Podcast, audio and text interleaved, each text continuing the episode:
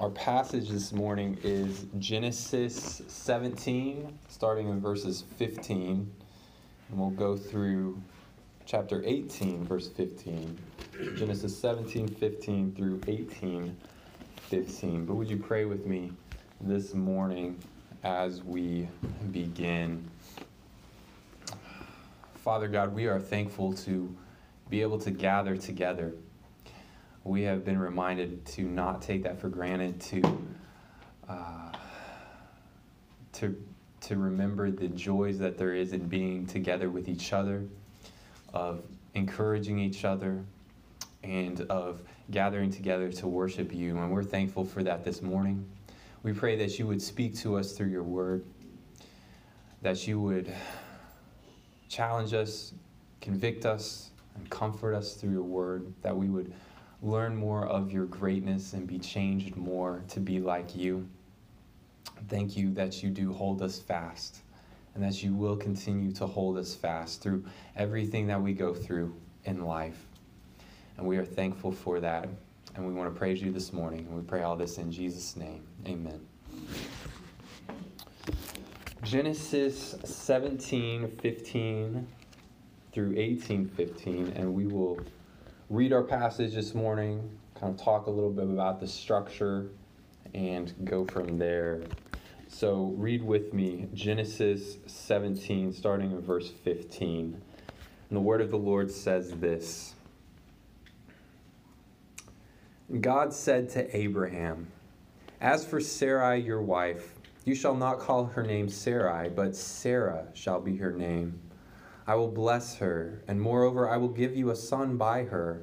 I will bless her, and she shall become nations. Kings of peoples shall come from her. Then Abraham fell on his face and laughed, and said to himself, Shall a child be born to a man who is a hundred years old? Shall Sarah, who is ninety years old, bear a child? And Abraham said to God, Oh, that Ishmael might live before you. God said, No, but Sarah your wife shall bear you a son, and you shall call his name Isaac. I will establish my covenant with him, and as an everlasting covenant for his offspring after him. As for Ishmael, I have heard you. Behold, I have blessed him and will make him fruitful and multiply him greatly. He shall father twelve princes, and I will make him into a great nation. But I will establish my covenant with Isaac, whom Sarah shall bear to you at this time next year.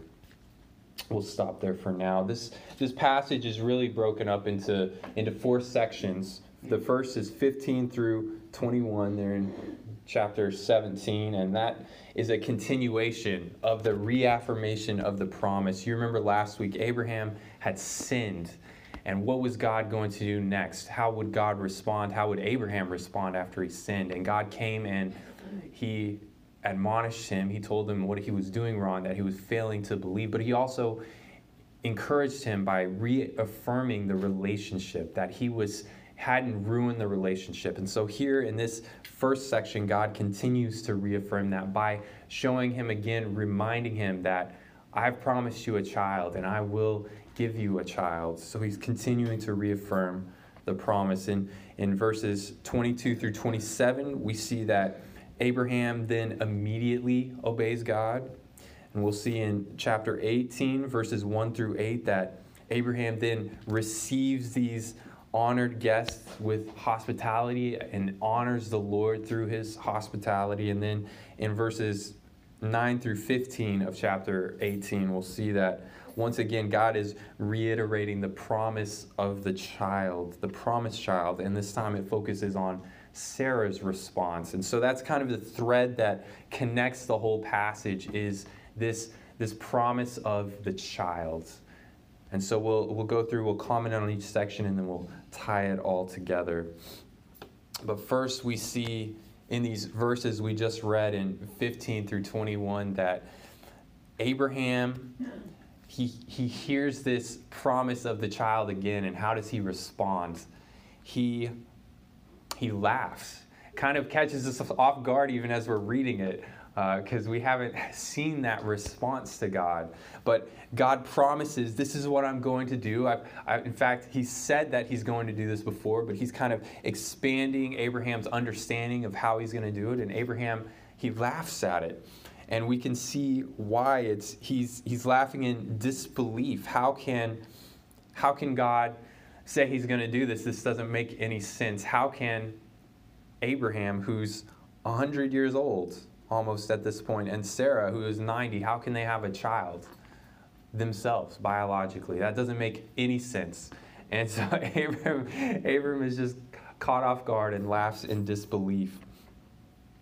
And we can understand how, how Abraham would doubt and why he would bring Ishmael up. Why, why can't we just make this work through Ishmael? He's already here. How is this going to work through me?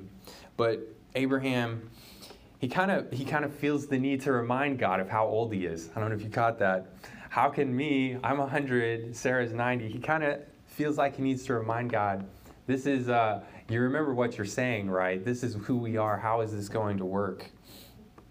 And sometimes uh, we have the same tendency as Abraham, right? We Abraham has already said he believed God, right? He believed God, and God counted it to him as righteousness. That he looked up, he saw the stars in the heaven, and he believed that God would make his offspring as numerous as the stars. And yet, when God gives him this specific way that he's going to keep this promise, Abraham, he disbelieves the, the method, so to speak.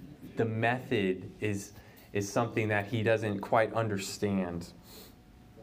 And so, we're kind of like that sometimes too we uh, we believe the promise that God's final kingdom is going to come, that He is going to bring it, and we'll be a part of that final kingdom. But sometimes the the methods we don't quite understand as much. Um, we think about how it's through God promises, it's through many tribulations that we enter the kingdom of God. He says that in Acts, and that we must be refined like gold through fire we, we remember that we have to come out the other side. We're, we're ready to be a part of the kingdom. We believe that God's going to make us a part of that kingdom, that we'll be there one day. But sometimes we, we're uh, not as gung ho about being tried and going through trials to get there.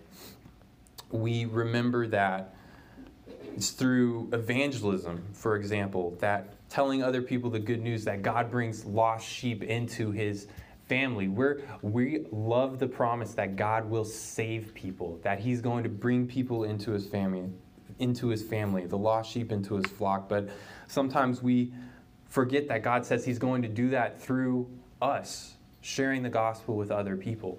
That it's not just some mystical force that God's going to magically reveal this to people. It's going to be through us, most likely. Sometimes we hear those testimonies about how God miraculously saves people.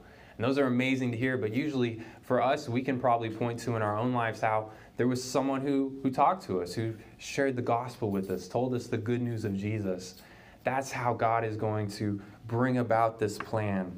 And it's the same thing individually as we grow as Christians. Sometimes we, we all want to be close to God, we all want to know God and have that intimacy with Him. But sometimes we, we fall short of living that disciplined life of the spiritual disciplines of intaking the Bible, reading consistently, meditating on it, praying, seeking to encourage each other. All of that, all of that takes work. So these are some examples of how we have the same tendency to, to believe the big promises of God, but sometimes we get caught up with the with the details of how that's going to come about, and we we stumble with it. It's a, it's a reminder that God's wisdom seems foolish sometimes. How he's going to bring it about seems foolish sometimes. But actually, it's God's way that puts to shame the wisdom of the world. Now, Paul says that God's plan for saving people, that this is God's plan for saving people. And that's what we see here as God chooses Isaac to be the promised child. And so here we are, and we'll see this more even as Sarah responds later, but in verses 22 through 27. Let's read that now. When he had finished talking with him, God went up from Abraham. Then Abraham took Ishmael his son, and all those born in his house or bought with his money, every male among the men of Abraham's house, and he circumcised the flesh of their foreskins that very day, as God had said to him. Abraham was 99 years old when he was circumcised in the flesh of his foreskin, and Ishmael his son was 13 years old when he was circumcised in the flesh of his foreskin. That very day, Abraham and his son Ishmael were circumcised. And all the men of his house, those born in the house, and those bought with money from a foreigner, were circumcised with him. And so, as God has just come, he's just given these reaffirmations of the promise. He's told Abraham what to do, he's given him the sign of circumcision. Immediately after God leaves, God uh, had told him, just told him, immediately Abraham goes and he obeys. And it's just a reminder to us, you know, we, we say the phrase that uh, obedience means the first time, or uh, it's not repeated. We say, have to say it repeatedly. Obedience means we obey the first time, we obey immediately. And we see Abraham doing that here that this is what it means to obey God. And Abraham is an example of that. This is a good section. We've kind of seen it over and over with Abraham's life, but at some point we need to stop and think about it, so we're going to do that here. We need to think about the idea of Abraham owning slaves because it comes up, it's come up before and it's come up again, and here is a good place to address it. So we see here that Abraham took Ishmael and those born in his house and bought with his money every male among them of the men of Abram's house, and he circumcised them.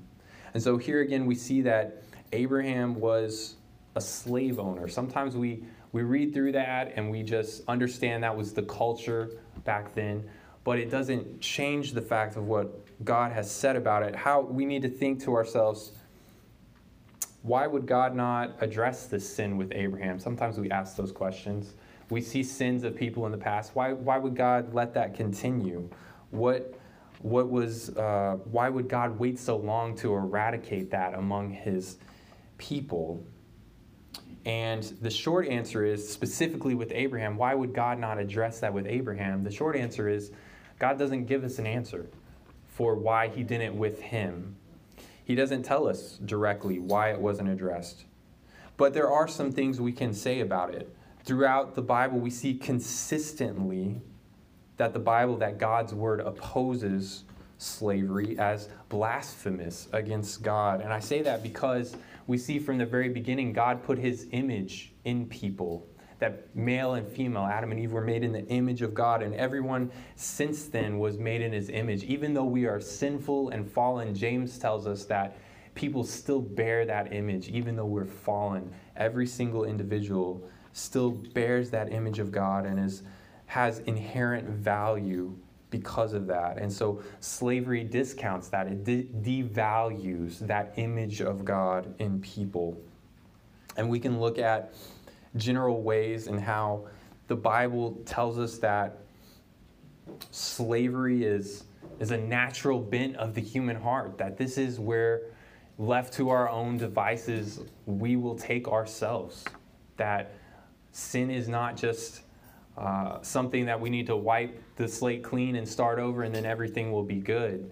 No, sin is inherent in humanity, and this is where it leads us. And really, as we see slavery both in the Bible and throughout history. It gives us a real contrast of what it means to be free in Christ. That's how Paul addresses it some in the New Testament that we are no longer slaves to sin, but we are free in Christ. We're set free, now God is our is our master. And so we can look at the Bible from beginning to end and we can see that to be a consistent Christian, to follow what the Bible says, means that we oppose partiality and we love our neighbors as ourselves. And that means one of the, the applications of that is that we oppose slavery. Uh, there are others. It means we don't elevate one person above another. It means we don't show favoritism or seek to do injustice, that anything that shows impartiality is wrong. But we see that here that God, even though He makes a covenant with Abraham, it's not because of his sin, it's, it's in spite of his sin. And really, it, it reminds us that, it reminds us of a couple things. One, it reminds us that God shows grace to people. That here, you know, in our society today, slavery is one of the worst sins we can imagine, really. Um, and so, someone like that, God is still able to give grace to. He's still able to save. And we think of people like that throughout the Bible. Abraham was a slave owner, David murdered people, Noah got drunk, the list goes on and on. Those sins aren't overlooked in the Bible, but God was still able to show grace to those people. And so it also reminds us that we shouldn't totally write people off because of their sin that whenever we find out about someone's sin, we, we shouldn't ignore it, but we should continue to see, to look, to realize that things are complex. There might still be things we can learn from those people. So Abram had this sin, and yet Paul points him out as the, an incredible example of faith. The same thing with David, who was a murderer. The Bible points him out as a man who is after God's own heart. Or the same thing with Noah or with everyone else in the Bible. We see that even though they had these glaring faults, that they are still people that God is able to save and people that have things that we can learn from and emulate. That's not always the case, but we should be not be quick to write people off because of their sin. Let's move on to verses 1 through 8 of chapter 18, a couple of quick comments, and then we'll spend the rest of our time on verses 9 through 15. Verses 1 through 8 of chapter 18 say this And the Lord appeared to him by the oaks of Mamre, and as he sat by the door of his tent in the heat of the day, he lifted up his eyes and looked, and behold, three men were standing in front of him. When he saw them, he ran from the tent door to meet them and bowed himself to the earth and said, O Lord, if I have found favor in your sight, do not pass by your servant. Let a little water be brought, and wash your feet, and rest yourselves under the tree, while I bring a morsel of bread, so that you may that you may refresh yourselves, and after that you may pass on, since you have come to your servant. So they said, Do as you have said. And Abraham went quickly into the tent to Sarah and said, Quick, three seahs of flour, and knead it and make cakes. And Abraham ran to the herd and took a calf, tender and good, and gave it to a young man who prepared it quickly. Then he took curds and milk and the calf that he had prepared and set it down and set it before them. And he stood by them under the tree while they ate. As I was thinking about this passage this week, I thought to myself, why is this part of the Bible here?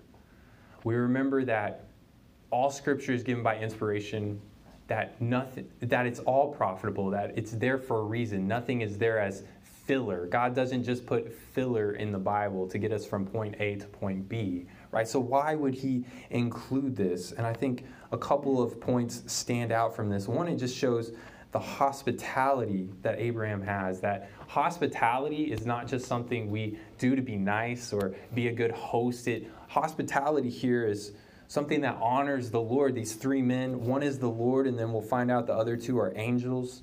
But Abraham sees that and he, he is serving them to honor them, to honor him as the Lord. And the same thing with Sarah. Whenever we it's easy to see how Abraham being hospitable was honoring to the Lord because this was the Lord. But we know from the New Testament, from Matthew, that even, even giving a cup of cold water to a disciple in the name of the Lord, that is honoring to the Lord. And so we can see that connection that whenever we're hospitable, that that's a way that we honor the Lord as Abraham does here. And it's also really a great picture of Sarah and Abraham's relationship and how they are complementing each other in serving the Lord. Peter quotes this passage when he talks about Sarah submitting to Abraham. Abraham came in, he was seeking to honor the Lord, and he told Sarah, Hey, this is what we need to do, and this is what Sarah did. This is what submission and leadership looks like, ideally, in a husband and wife relationship. It's, it's helping each other, it's the husband leading in order to honor the Lord, it's the wife following and wanting to honor the Lord alongside the husband. This is what this passage really gives us a picture into that day to day life, that goal of relationships, the complementarity between husband and wife, and how they can honor the Lord together. And finally, in verses 9 through 15, we come back around the second time to the promise of the child. And so let's read that together. They said to him, Where is Sarah, your wife? And he said, She is in the tent. The Lord said, I will surely return to you about this time next year, and Sarah, your wife, shall have a son. And Sarah was listening at the tent door behind him. Now Abraham and Sarah were old, advanced in years. The way of women had ceased to be with Sarah. So Sarah laughed to herself, saying, After I am worn out and my Lord is old, shall I have pleasure? The Lord said to Abraham, Why did Sarah laugh and say, Shall I indeed bear a child now that I am old? Is anything too hard for the Lord? At the appointed time, I will return to you about this time next year, and Sarah shall have a son. But Sarah denied it, saying, I did not laugh, for she was afraid. He said, No, but you did laugh. It's a great, uh, see the Lord calling out Sarah on her, uh, on her trying to cover up there. But as Sarah, like Abraham, they both last in this disbelief, right, at the promise that God is going to provide a child. But God here makes this incredible statement, this axiom uh-huh. that is, is a statement that is true. It was true then, it's always true, always will be true, that nothing is too difficult for the Lord. That's what God says here in response to the doubts of Sarah and really in response to the doubt of Abraham as well. Nothing is too difficult for God. God can bring life from Abraham and Sarah in a situation that seemed impossible. Hebrews, when it talks about Abraham and Sarah, it, it speaks of them as being as good as dead uh, because there was no way that they could reproduce themselves. And here, God shows that no, nothing is impossible. Even from something seemingly dead, God can bring life this is the pattern that God shows throughout the Bible that nothing is too difficult for him, that he can bring life from death. This is the pattern throughout the Bible. We see it in the impossible, seemingly impossible situation between Elizabeth and Zechariah in the New Testament when God promises John the Baptist will be born, and yet God gives them a child. Nothing is too difficult for God. It's the impossible, seemingly impossible, that God will give the promised son to the Virgin Mary. And yet, nothing is too difficult for God. He brings His only begotten Son into the world. It's, it seems impossible that God could raise Lazarus from the dead, that He could bring literal life from death, and yet we see that. And even more so, it seemed impossible that Jesus could rise from the dead. And yet he did. Nothing is too difficult for God. The Bible describes all people as dead in trespasses in Ephesians chapter 1 as being dead, dead in sin. But God continuing the pattern, is able to make life, is able to make us alive together with Him, even though we were as good as dead, as impossible as it was for Abraham and Sarah to have a child on their own. That's how impossible it was for us to be saved, for us to know God. And yet, nothing is too difficult for God. For His divine power, He is able to unite us to himself, to take a sinful, cold heart and make it alive again.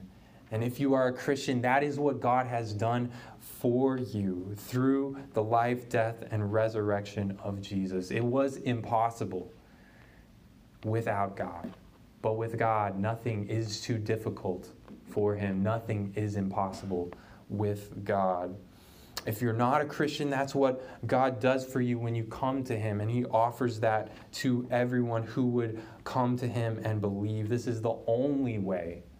It is impossible. Abraham and Sarah were not out of their minds when they thought it was impossible. It is impossible without God. But with God, it is possible. Throughout the Bible, we see this idea. And even at the end, after we have passed away, or the people who have already passed away, we know that in the end, God will bring life to their mortal bodies, that the dead in Christ will rise, and we will be given new eternal life with Him.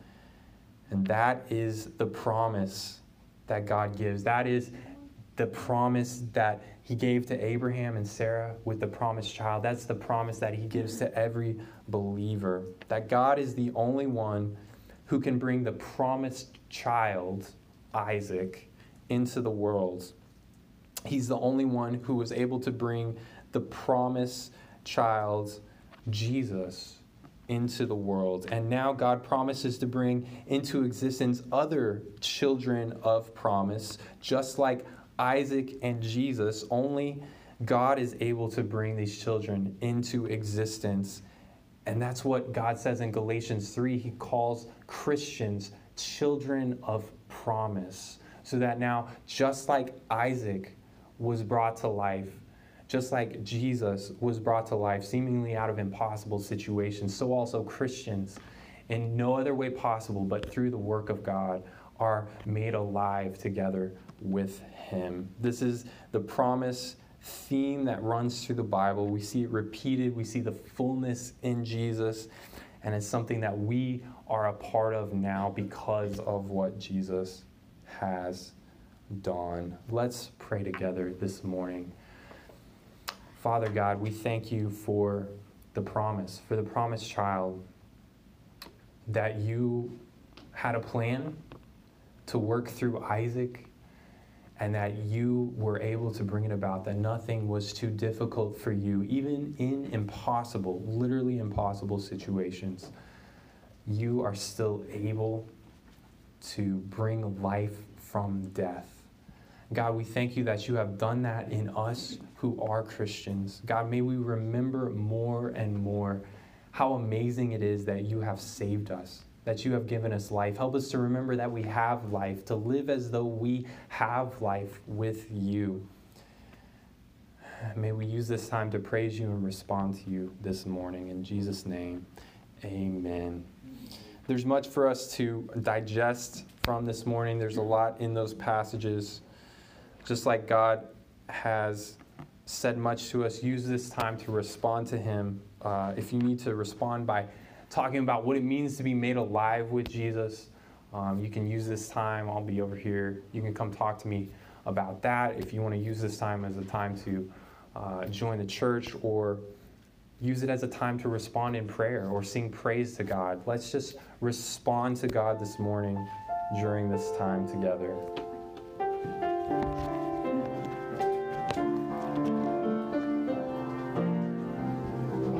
You, Lord, for your miracles, correct?